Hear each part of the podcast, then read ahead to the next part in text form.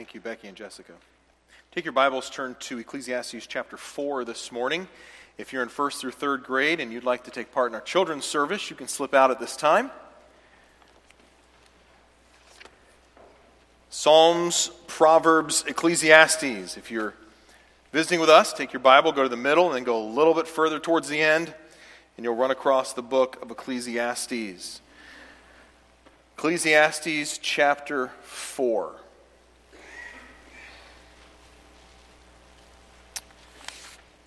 Which is better? Please don't say anything out loud for the sake of risking church unity. Ford or Chevy? It's a tough one.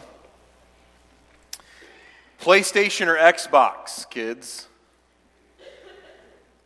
Apple or Android? Coke or Pepsi? Basketball or football? Which is better? Steak or chicken? A day at the beach or a day in the mountains? If we were to take a poll, no doubt there would be many different opinions shared on these topics. When you ask the question, which is better? The passage before us, Ecclesiastes chapter 4, verse 1, all the way down through chapter 5 and verse 7, gives us a series of five practical truths with a better than statement. The sermon this morning is probably going to be one of the most practical, down-to-earth sermons that I've ever preached here at Community. It's very simple. This passage is very simple. Ecclesiastes is a wisdom book, and it's begun with kind of some philosophical wisdom of vanity and these concepts of futility and looking at the philosophy of life and where you're going to find joy. And then Solomon just kind of takes the plane and he lands it on the everyday life here in chapters 4 and the beginning of chapter 5, and he just gives you a series of proverbial truths with the statement, this is better than that. And these statements aren't up for debate. Sure, we can debate which is better, LeBron or Michael Jordan, right? We can sit here and debate that. Really, there is no debate, but we could, if you wanted to, sit here and debate that opinion. We could sit here and debate whether coffee or tea is better for you in the morning.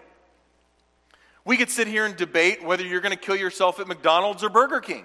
You know, just depends on which one. Which one do you like better? All of these different things, we could sit here and we can debate, this is better than that. I have an Apple iPhone, I have an Android, I have this, I have that. And we go back and forth and back and forth. When we come to our scripture today, there is no debate because Solomon is going to give you five statements of this is better than that. If you have your Bible journals or you write in your Bible, I would like you to circle every time the word better is mentioned. There are several ways you could break down this passage. I've chosen to break it down with what I believe is Solomon's five proverbial statements here. First one is found in verse 3, but better than both, if you want to circle that, chapter 4 and verse 3. Chapter 4 and verse 6, better is. Chapter 4 and verse 9, two are better than one. Chapter 4 and verse 13, better was a poor and wise youth.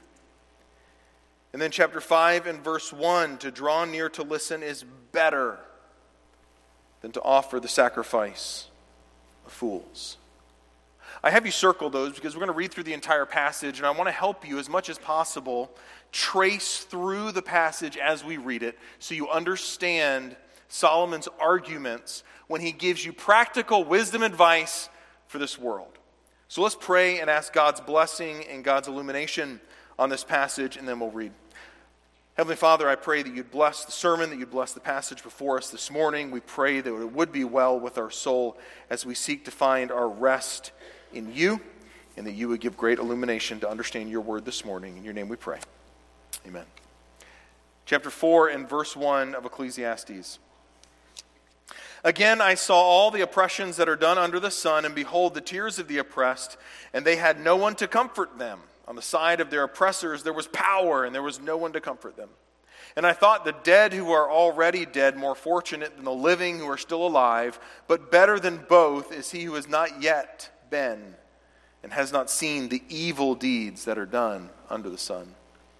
Then I saw all toil and all skill and work come from a man's envy of his neighbor. This also is vanity and a striving after wind.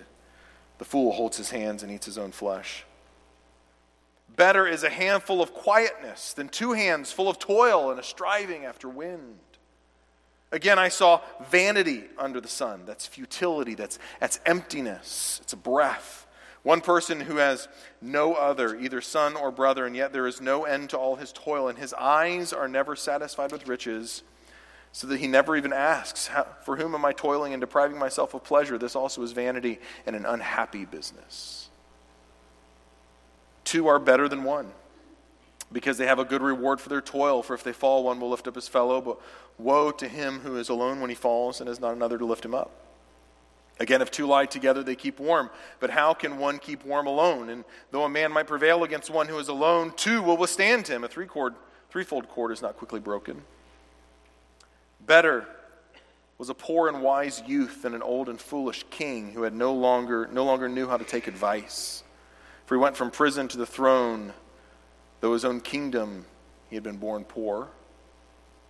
I saw all the living who move about under the sun, and along with that youth who was to stand in the king's place. There was no end to all the people, all of whom he led.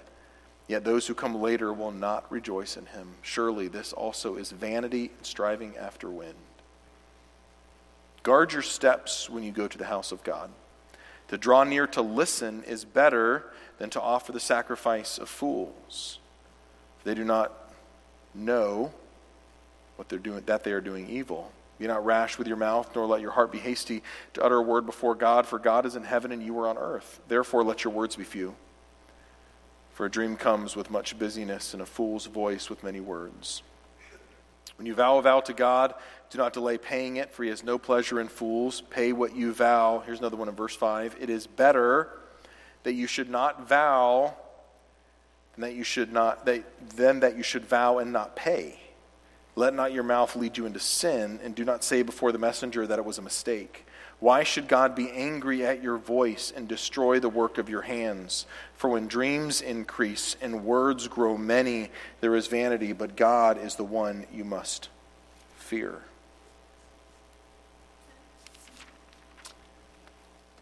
Five proverbial truths that we'll look at this morning. Each one a better than statement. Let's look at verses 1 through 5 to begin in chapter 4. All these points are going to be very simple, okay? Very simple. None of them are debated. Point number 1, hopefully you don't debate this one. Good is better than evil. Very simple. Good is better than evil. Believe it or not, you actually face this issue on a daily basis. Is it better to hide the truth and be a little bit deceptive and get that promotion at work, or is it better to be open and truthful and risk getting the promotion? Is it better to fudge the numbers just a little bit on my taxes, and God, I'll give some to the church, right? Or is it better to be truthful? Is it okay, and do I still want to do what's right even if I get into trouble? Am I still willing to side with the truth? To side with good, to side with righteousness? Or do the ends justify the means? And Solomon tells us, using the illustration of the oppression of the sinfulness of this world, to reveal to us that good is always better than evil. His whole point in these verses is to remind us that sin ruins everything. That this world was created as a perfect Garden of Eden. And sin came in, and with it brought oppression, envy. And so he brings out in verses 1 through 3 the evils of oppression. He paints a terrible picture of the oppression and suffering of this world. That sin brings with it the oppression of the weak, the persecution of righteousness by those who are in power. He recognizes that it's This world is so full of sin that it's better to have never been born than to experience the evil and oppression of this world. Friends, if you've been through hardship, that thought has come across your mind. It's better that I would have never been born. Didn't Job struggle with that same concept? Cursed be the day of my birth. If this is what life entails in suffering, then I wish I would have never been born because it would be better than what I'm going through now. Now be careful here. Solomon is in no way endorsing suicide, infanticide, or abortion in any way. He's using hyperbole to show us and reveal to us how bad this world is and how God's people should stand in contrast to it. Sin has affected this world, all of this world. The weak are oppressed by the powerful. The world is full of injustice, cheating, scandal, immorality, and abuse. That's why we have jokes about used car salesmen, right? Cover up the problems, put a nice coat of paint on it, it'll break down in a week, but boy, have I got a deal for you. Scandals, cheating. Not all used car salesmen are like that, but that's why jokes like that exist. It's because this world is full of that. To make matters even worse, the world celebrates their sin, seeing rebellion against God as a victory and a win. Satan is a master of turning and twisting the truth into something vile and evil. We've seen a great illustration of this in our culture in the last several months, with the governor of California putting up billboards in the state of Indiana supporting abortion, and then supporting his view on abortion by quoting the scripture. The billboard says that you have a choice as to whether or not you should kill your baby, which is not true. And then at the bottom, the quote is given, Mark 12:31, love your neighbor as yourself. But for some reason, there's missing, love the Lord your God with all your heart, soul, mind, and strength. The celebration of evil good and good evil, that's the sinful state of this world, but it should not shock us. When sinful people act like sinful people, you shouldn't go, whoa, I didn't expect this. When sinners look for satisfaction somewhere other than Christ, it shouldn't take us back. Scripture said this was going to happen. 2 Timothy chapter 3, all who desire to live a godly life in Christ Jesus will be persecuted, while evil people and imposters will go from bad to worse, deceiving and being deceived. You don't know how bad it's going to get. Every generation since Paul has thought they were living in the last days. Is this the last days? Yes. Is Jesus right around the corner? Yes. What does that mean? I don't know. But your parents said it and your grandparents said it. How much worse can it get? It can get much worse. And church history has shown this to us. Worse and worse, but as for you, 2 Timothy 3:14, continue in what you've learned and have firmly believed, knowing from whom you've learned it, and how from childhood you've been acquainted with the sacred writings, Paul tells Timothy. What's our response to living in a world that's waxing worse and worse? Where good is called evil and evil is called good. What is our response? To take up pitchforks? No. To know God and represent Him accurately to this world. I heard testimony this week of two pastors who were pastoring in Afghanistan when Afghanistan fell last year. Just months earlier, they and their wives had made the decision to go to the local authorities because on their ID cards, which would be like our driver's license, it has to state a religion, and they were convicted because their religion stated that they were Muslim, even though they've been converted to Christianity for many years, even serving as elders in the house churches there. So they went and they officially changed their license.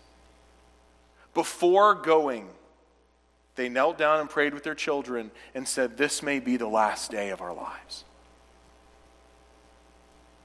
Can things get worse? Yes, they can get worse. They made the switch. The government asked them 3 times, are you sure you want to do this? Are you sure you want to do this? Are you sure you want to do this?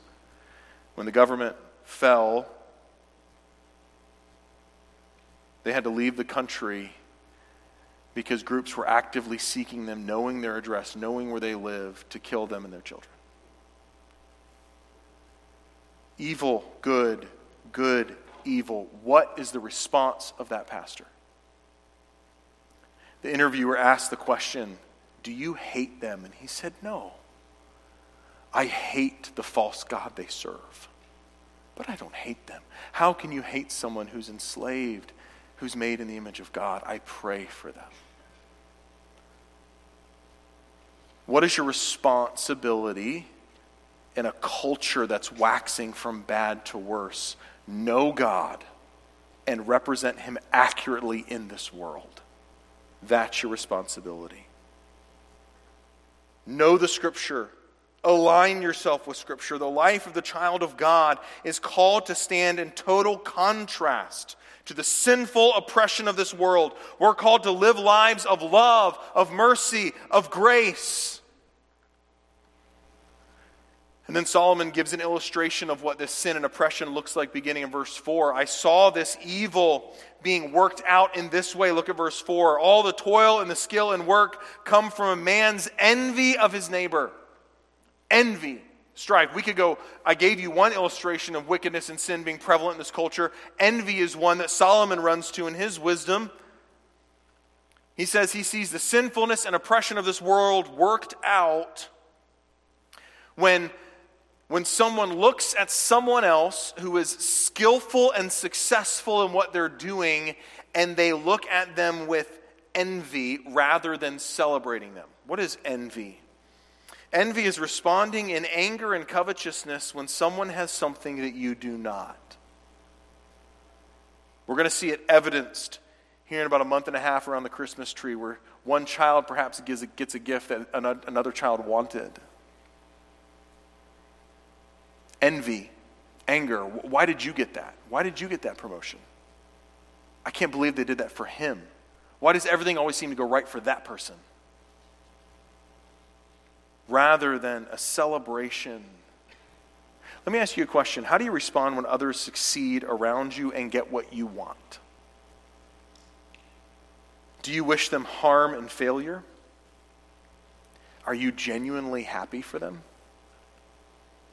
Are you able to rejoice with those who rejoice?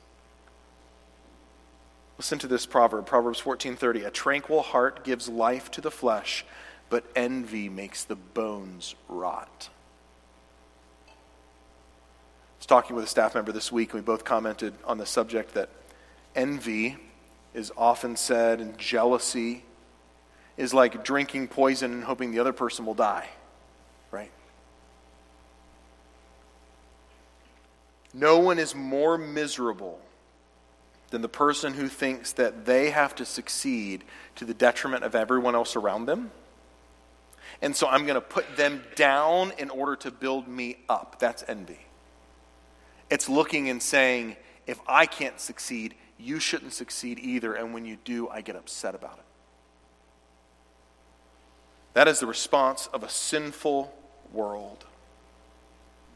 1 Corinthians 12:26, if one member suffers, all suffer together. If one member is honored, all rejoice together. It's so hard, isn't it?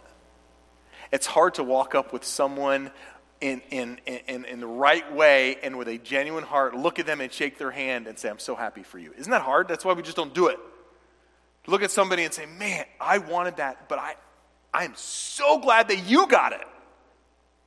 I'm so happy for you, genuinely rejoicing in you. It's the response the Christian should have. What is the antidote for envy? There are many antidotes for envy. One is repentance and confession, right? Confess and repent. As we work out our lives, Solomon in his wisdom gives a very interesting one that I don't think I would have. If you would have come to me and said, hey, I'm struggling with envy, what should I do about it? I don't think I would have given this, but the Holy Spirit records it, and so let's use this as the antidote given for us. What is it? It's a very weird verse. It's a proverbial statement. Look at verse 5. The fool folds his hands and eats his own flesh.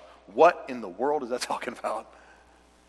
It means a lazy person has nothing to eat but himself. His body ends up consuming itself because he has no food. In other words, don't be lazy. Work hard. Rather than looking at everyone else who's succeeding, you focus on working harder. You focus on doing what's right. Work hard to the glory of God. It's the Old Testament version of the proverbial statement in the New Testament, if you don't work, you shouldn't eat. Rather than looking around at those and envying them, focus on your own effort for the glory of God. Focus on your own work so that you can show everyone that God is a God of order and God is a God of excellence. 1 Timothy 5:8, if anyone does not provide for his relatives, especially for members of his own household, he has denied the faith and is worse than an unbeliever. Whoa, it's a harsh statement, true statement. Strong. Work hard. Be excellent and true in your business dealings. Good is better than evil. Number 2, contentment is better than riches. Contentment is better than riches. Look at verse 6. There's so many quotes in Ecclesiastes that people use today. Better is a handful of quietness than 2 hands full of toil and striving after wind. Again, I saw vanity under the sun. I saw breath on this earth. One person who has no other, either son or brother, yet there's no end with all this toil, and his eyes are never satisfied with riches, so that he never asks, for whom am I toiling and depriving myself of pleasure? This also is vanity and an unhappy business. I'm storing up bigger and better barns. Why? So I can have more. Why? So I can have more. Why? So I can die and leave it to everyone else. It's an unhappy business when you come to recognize that. More and more and more. Let me ask you a question. Do you have a peaceful life? Would you consider your life as a handful of peace or 2 handfuls of toil? It's important that this comes on the back of work hard for the glory of God, right? This isn't an okay for laziness, an approval of not working hard. But it's saying, are you content with what you have, or are you constantly striving for what's next, never happy? How much is enough? What do you actually need to be happy? Stuff doesn't bring contentment. Stuff doesn't bring happiness. I've never met anybody, and I've sat with many who were on their deathbed, and what they were saying was, you know what, I wish I would have had a bigger house. If I could do it all over again, I wish I would have had better toys. If I could do my whole life over again, I wish I would have just bought more stuff. That's not what happens when the perspective is given at the end of life. Let's do an exercise quickly. Okay, I want you to think back on your life, and I want you to think about one thing in your life that you wanted for a long time and you finally got. Okay? Think about that. Take a step back in your life and think through what's something that whether it was a new car that came out, whether it was a house, whether it was a spouse, whatever it was. Think of something that you wanted for so long and you looked forward to. Maybe you saved up for it. Maybe it was out of your control. But you wanted it for so long and then you finally got it. And then ask this question. Did it provide what I thought it was going to provide for me? That's what Solomon wants you to see here. He wants you to recognize that contentment is not about owning things. Rather than looking to the accumulation of riches to provide happiness and purpose in your life, you need to find contentment in wherever God has placed you. Not that I'm speaking of respect of need in Philippians 4:11-12. I have learned in whatever situation I am, therewith to be content. Paul says, I know how to be brought low, and I know how to abound. In any and every circumstance, I've learned the secret of facing plenty and hunger, abundance and need, contentment. And then he says, I can do all things through Christ who strengthens me. That's not meant to be written on a basketball shoe. It's meant to be said, you can be content. You can do it. Because God will give you the strength to recognize that wherever you are right now is exactly where God wants you to be, and you need to be content with that. Some of you are married and you want to be single again. Some of you are single and you want to be married. Some of you are old and you want to be young. Some of you are young and you want to be old. Some of you have straight hair, you want to have curly hair. Some of you are like Chuck and you have no hair, right? That's okay. If you haven't been with us for very long, for VBS, every year we tell the kids that Chuck got too excited because VBS was coming and lost all of his hair. So, all of us have areas in our life where you're like, oh man, I wish it was different, right? I wish I just had, or I wish I didn't have. I wish it was like. The goal or your journey to contentment has nothing to do with your possessions. Your journey to contentment has everything to do with your relationship with Christ. If you are discontent, it's because you don't know God well enough. We decided we were going to watch Little House on the Prairie with our kids. And we got probably about 10 episodes in, and they had the Little House on the Prairie Christmas episode where the mom and dad bring home the Christmas gifts and the children sit and they unwrap the gifts and they are so excited because they got 2 peppermint sticks and a tin cup. And one of my children said, Dad, can we turn this off? This is really depressing. Yeah.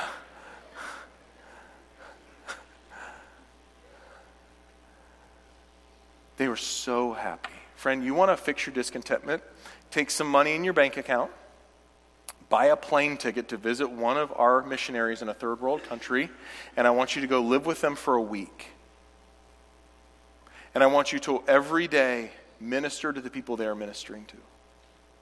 And then I want you to come back home and I want you to stand in your front yard and I want you to look at your house and look at your stuff and realize that contentment is not based on stuff. Your eyes will never be satisfied with riches. I'd like to recommend a short read for you. It's actually free online. It's a PDF. I think it was actually a sermon that was transcribed into this short little book. You can get it in print if you want. You can order it off Amazon. It's entitled The Rare Jewel of Christian Contentment by Jeremiah Burroughs.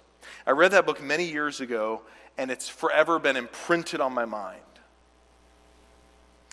At the end of this little handbook, this little sermon, Burroughs offers applications and conclusions to answer the question, how do I attain contentment? It's a beautiful read.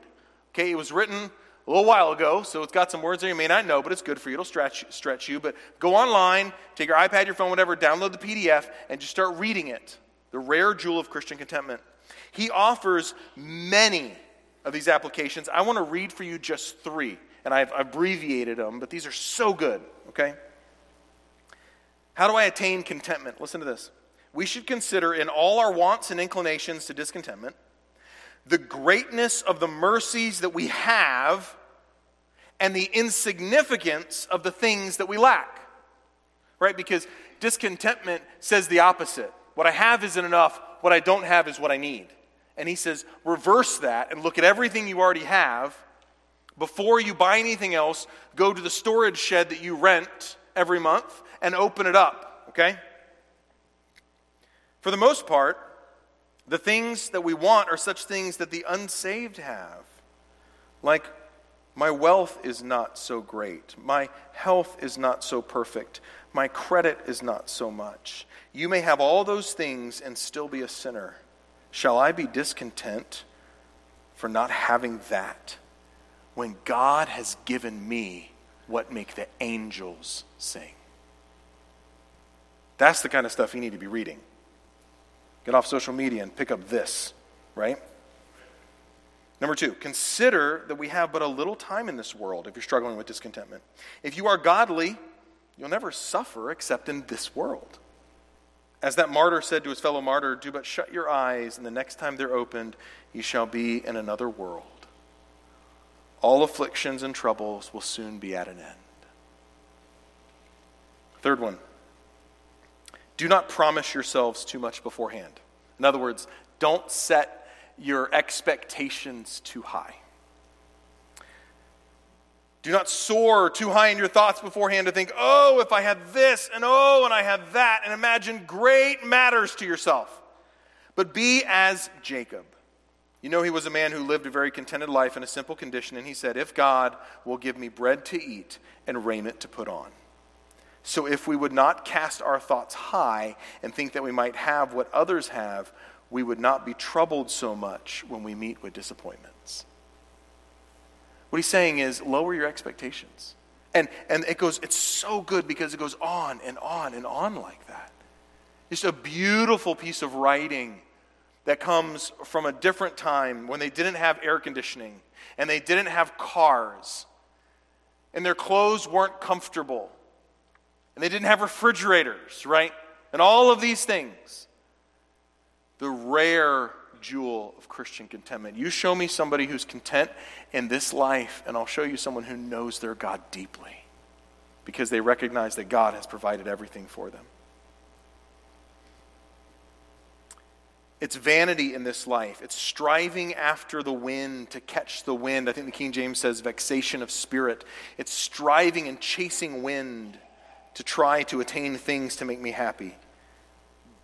Joy in this life comes when you know Christ and you look like Christ. Number three, two are better than one. Where'd you get that? Verse 9, two are better than one. Right there. That's what he says. Two are better than one. Genesis 2:18, God announces it's not good for man to be alone. Man was never meant to live by himself. It's not God's plan that you would live in solitary confinement and isolation for the rest of your life. There's a series on the History Channel called Alone. People dropped off in the middle of nowhere with just a few survival tools. And they're dropped off in areas with bears, and they're dropped off in the Arctic with wolves and all these things, right? And they can choose 10 items, and they take it with them. They survive as long as they can, and the person who survives the longest gets a bunch of money, whatever it is. What is the number one thing that sends people home? It's not injury, although that does happen every once in a while. It's not a lack of food, although it does happen every once in a while. What's the number one thing that sends people home? Loneliness. I didn't know how much I would miss my friends. I didn't know how much I would miss my family. Why? Because Solomon points out in verses 9 through 12 that you need others for three specific things. Number one, restoration, verse 10. Number two, comfort in verse 11. And number three, protection in verse 12. And I've heard this passage referenced in dating relationships or marriages. Maybe you've been to a wedding where the preacher has read this passage, two are better than one. And it works really well until you get to the very end of verse 12 that says, a threefold cord is not quickly broken. And you're like, whoa, wait a minute. Oh, hang on a second. This must not be talking about marriage, and it's not. Although that could be maybe an application, a side application of it, but that's not what this is talking about. Let's read verses 9 through 12. Two are better than one because they have a good reward for their toil. For if they fall, one will lift up his fellow. But woe to him who is alone when he falls and has not another to lift him up. Again, if two lie together, they keep warm. But how can one keep warm alone? These are all proverbial statements. And though a man might prevail against one who is alone, two will withstand him, because a threefold cord is not quickly broken. In other words, two is good, but three is better. And that is not true in marriage or dating relationships. Two is good, three is better. This passage is letting you know that you need other Christians in your life. You are not strong enough to do it on your own. You are meant to live in a community of Christians. You are meant for Christian fellowship. And so now we have a question, where am I going to find that? And God's answer is, I will build my church, and the gates of hell will not prevail against it. You find this hope, you find this comfort, you find this love, you find this fellowship right here, friends. This is your village. This is your group. This is your spiritual family. We have covenanted together to keep each other accountable. We have covenanted together to live life with each other, to comfort. I've said often, I've seen dear friends go through some of the most terrible things, and I'll look over and I'll tell Becky, I cannot imagine suffering without the church. I can't imagine going through hardships and not having dear brothers and sisters to help hold you up. I can't imagine spiritual celebrations and having no one to share it with, or needing comfort and not knowing where to turn. You need the church, and the church needs you. The church is not a building. The church is not an event. The church is people, friends. And you need the church, and we need you. These three aspects that Solomon gives us are best found in the church. The church, the local church, restores. We see that given by Solomon in verse 10. For if they fall, one will lift up his fellow, but woe to him who is alone when he falls and has not another to lift him up. The local church restores. God's heart, friend, listen, if you're here and you've you've jumped into sin, it's your fault. But if you've stepped into sin, you're far from God. Listen to this verse. Ezekiel 34:16. I will seek the lost, and I will bring back the strayed, and I will bind up the injured, and I will strengthen the weak. The church is not a museum full of waxed figurines. The church is a hospital for the spiritually needy. And friends, we're all spiritually needy. Galatians 6:1, brothers, if anyone is caught in a transgression, you who are spiritual should restore him in a spirit of gentleness. What does that look like? It looks like Matthew 18. If your brother sins against you, go and tell him his fault between you and him alone. How many times does that actually happen in church, right? This is God's process. If you have something against someone or someone else sins against you, you go to them alone. And what does the passage say? If he listens to you, you've gained your brother. Amen. Right? 99% of the time, it's a miscommunication. That's what I found. But if he doesn't listen, take one or two others. Where do you get the others? You get them from your church along with you, so that every charge, the evidence may be established by two or three witnesses. And if he listens to you guys, you have gained your brother. If he refuses to listen to them, tell it to the body, tell it to the church. And if he listens to the church, you have gained your brother. The second two are implied there. You've gained your brother. The goal is restoration and fellowship. But if he refuses to listen even to the church, let it be to use Gentile and a tax collector. That's what's typically called as church discipline. People think that is the end. But it's not. It's what happens every single moment of every single day as we interact with each other and we keep each other accountable. And if you fall, guess what? You've got people there to pick you up. And if you step into sin, you've got a whole church family that can wrap their arms around you and say, you know what, it's okay because I'm a sinner too, but we both worship God, so I'm going to pick you up and we're going to walk arm in arm towards Christ together. The church restores. Secondly, the local church comforts. 2 Corinthians chapter 1. Blessed be the God and Father of our Lord Jesus Christ, the Father of mercies and God of all comfort. And it goes on and on and on. Comfort, comfort, comfort. So that we may be able to comfort those who are in any affliction with the comfort with we ourselves are comforted by God. Comfort your brother and sister in Christ. When you look around you and you see someone going through something that you've gone through, you know what you should do? You should press into that relationship and say, you don't know me, but I heard you've been going through this. I went through that same thing. Can we meet this week to pray together? Or can we meet for lunch? Or can we grab coffee? Can we just get together and pray? Because I want to let you know I'm with you. You're not alone. The local church protects. Local church comforts in verse 11. Local church protects in verse 12. Look down at verse 12 with me. Though a man might prevail against one who is alone, two will withstand him. A threefold cord is not quickly broken. Matthew 7:15, beware of false prophets who come to you in sheep's clothing, but inwardly are ravenous wolves. Increasingly more and more, it's been this way in the rest of the world, but increasingly more and more in our country, we're seeing opposition to truth and opposition to the gospel. And you are not strong enough on your own. God did not create you that way. He did not intend for you to live that way. You need the church to protect you. It's the responsibility of the congregation. 2 Timothy chapter 4. The time is coming when people will not endure sound teaching, for having itching ears, they will accumulate for themselves teachers to suit their own passions. He's using that in a negative, saying, don't do that. It's the responsibility of the congregation to recognize truth when it's taught and truth when it's preached, and elevate truth and put aside error. It is also the responsibility of the pastors in the church.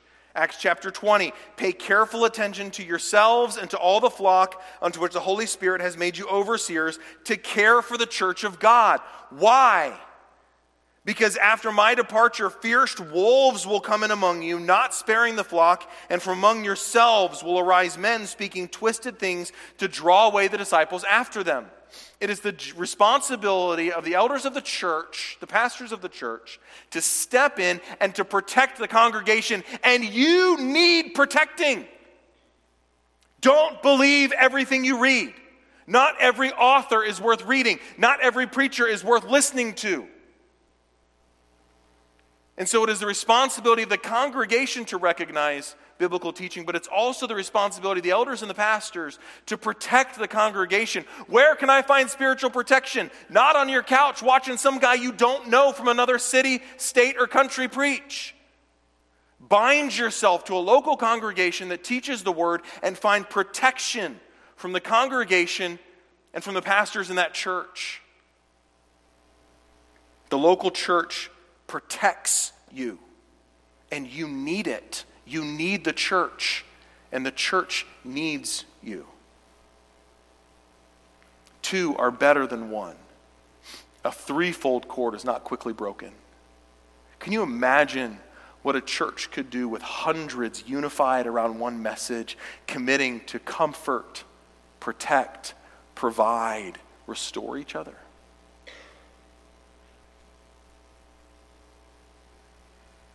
Number four. Wisdom is better than prominence. We're just going to 5. Time's quickly leaving. Wisdom is better than prominence. You know, verses 13 through 16 are a really unique story, and you have to read it multiple times, kind of understand what he's doing there. What he's giving you is he's giving you a traditional rags to riches story. There's a young boy in a country who was wise in his youth, and through his wisdom and through his prudence of life, he rose in the ranks of the kingdom one day, so much so that he became king.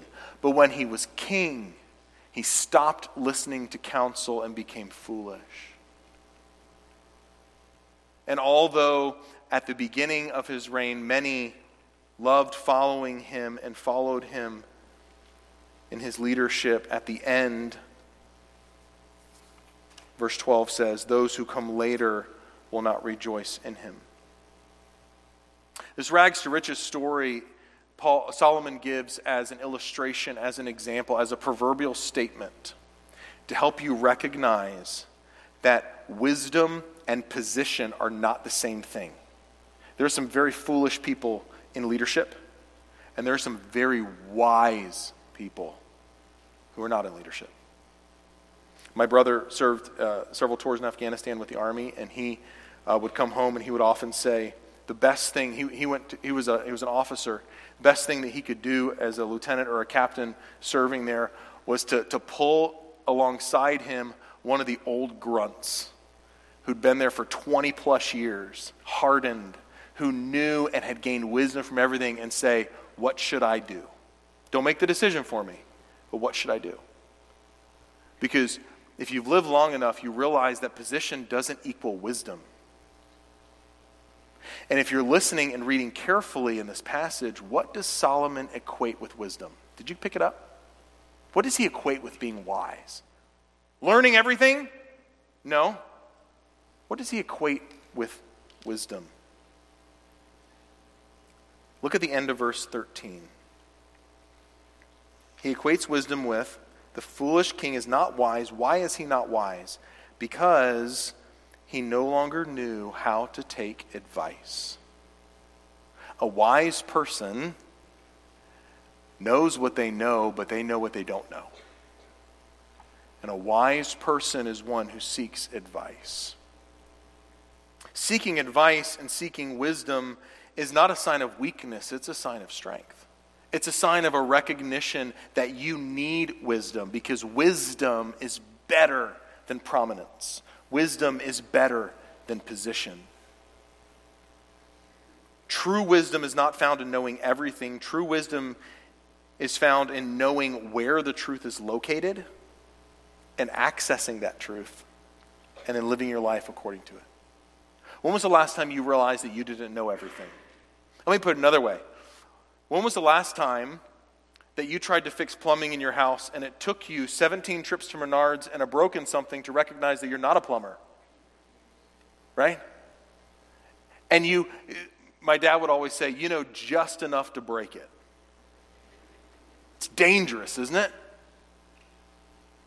There's wisdom in stepping back and saying, okay, I need other people speaking into my life. Do you know what blind spots are? Blind spots are areas in your life that are problems that you can't see. And you say, I don't have blind spots. Exactly. That's why they're called blind spots. And all of you have them. And the wise person says, help me see what I'm not seeing here. Help me in my life. Taking advice is one of the hardest things to learn. Because in order to take advice, in order for having other people speak into your life, you have to first realize that you're insufficient in something, you don't have it all together, and you don't know everything. And so you have to step back and say, I need help. Can you speak into my life in this way? I would highly recommend that you go to someone that you trust spiritually. Just one, maybe two if you're really brave, but just one. Someone who knows you well, who is spiritually mature, and you have a conversation with them and you say, I am giving you a platform to speak into my life. Will you help me? As you observe my life, will you help me in areas in which I'm not aware? When this man was a youth, he knew that he needed that, but as he gained position, he thought he didn't need it anymore, and he became a tyrant. He became foolish because he stopped taking advice. There's a word that you need to know, and it's the word approachable. Are you an approachable person? I have written down here, we don't have time. 1 Samuel 25 is an amazing story of a person who's approachable and a person who's not approachable.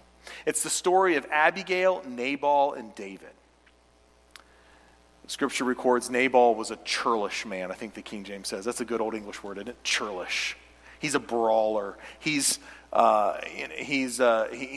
Nobody likes to be around him. He's cranky and crotchety and doesn't need anybody.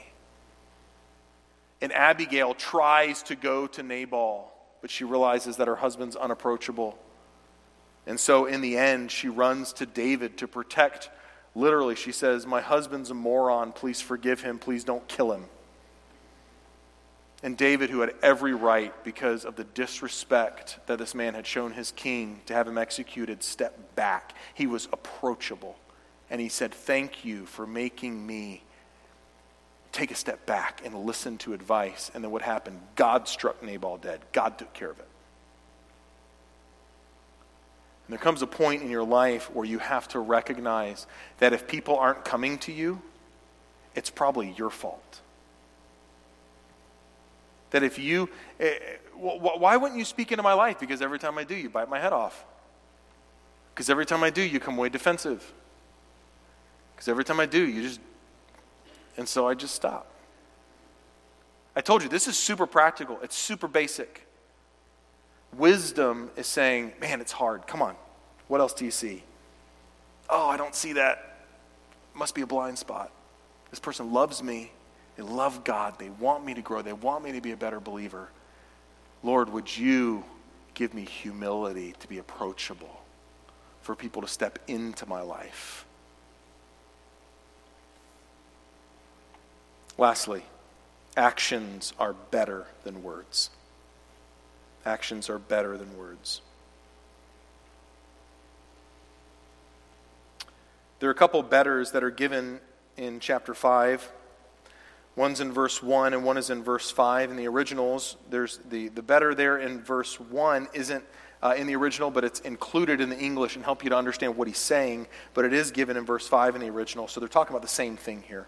That's what I'm trying to tell you. They're talking about the same thing in verses 1 through 7. And what he's saying in verses 1 through 7 is that your walk talks and your talk talks, but your walk talks louder than your talk talks. That actions speak louder than words, or if you want to parallel for the rest of the sermon, actions are better than words. Here are the actions, he says, in chapter 5, verses 1 through 7. Draw near. Guard your steps when you go to the house of God to draw near. Draw near to God. It's only through a close relationship to God that you will understand life. Psalm 73 that we read this morning, I asked Ben to do that for our scripture reading and to center our worship service around, because it's one of my favorite lament psalms because it's so earthy.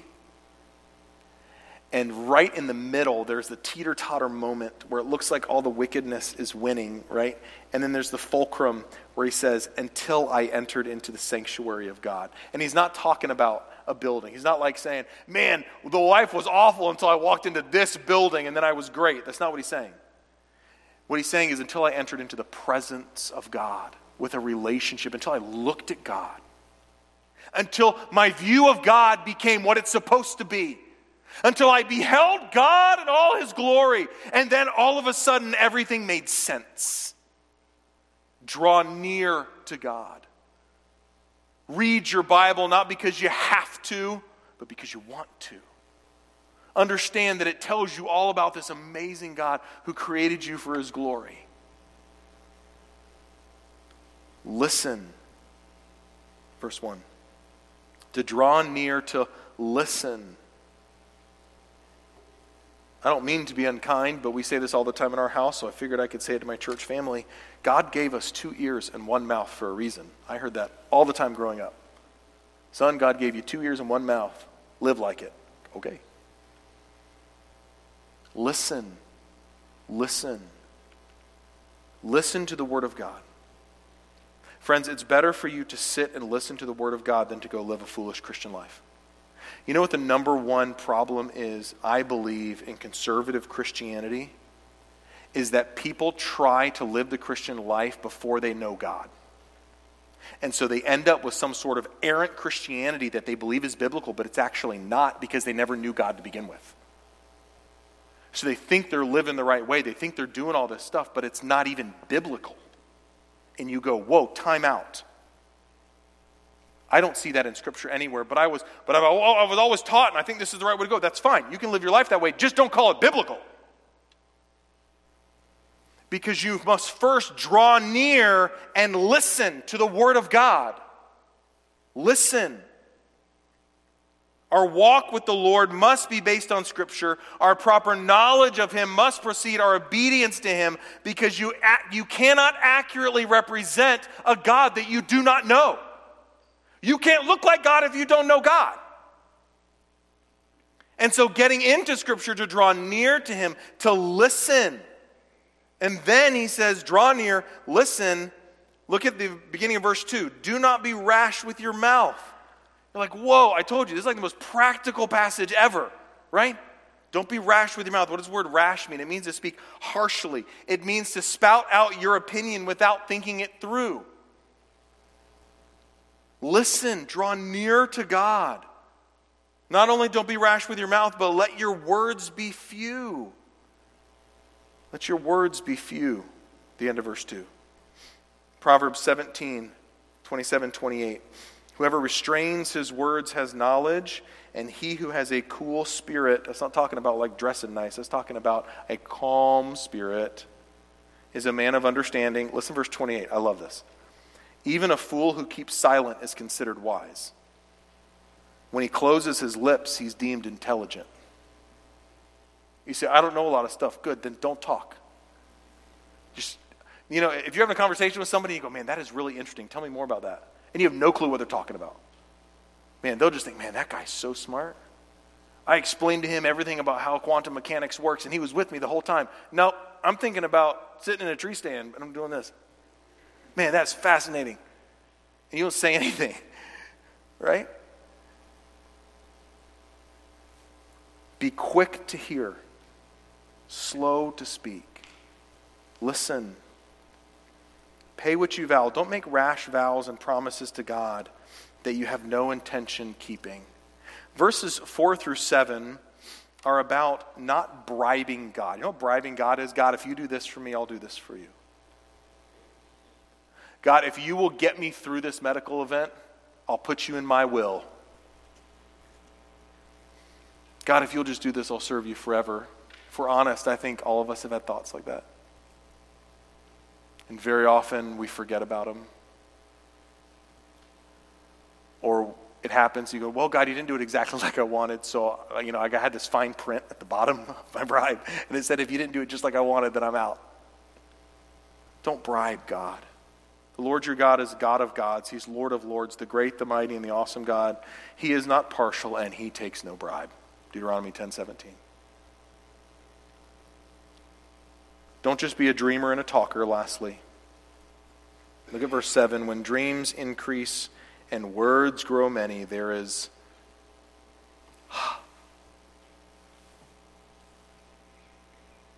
it's vanity.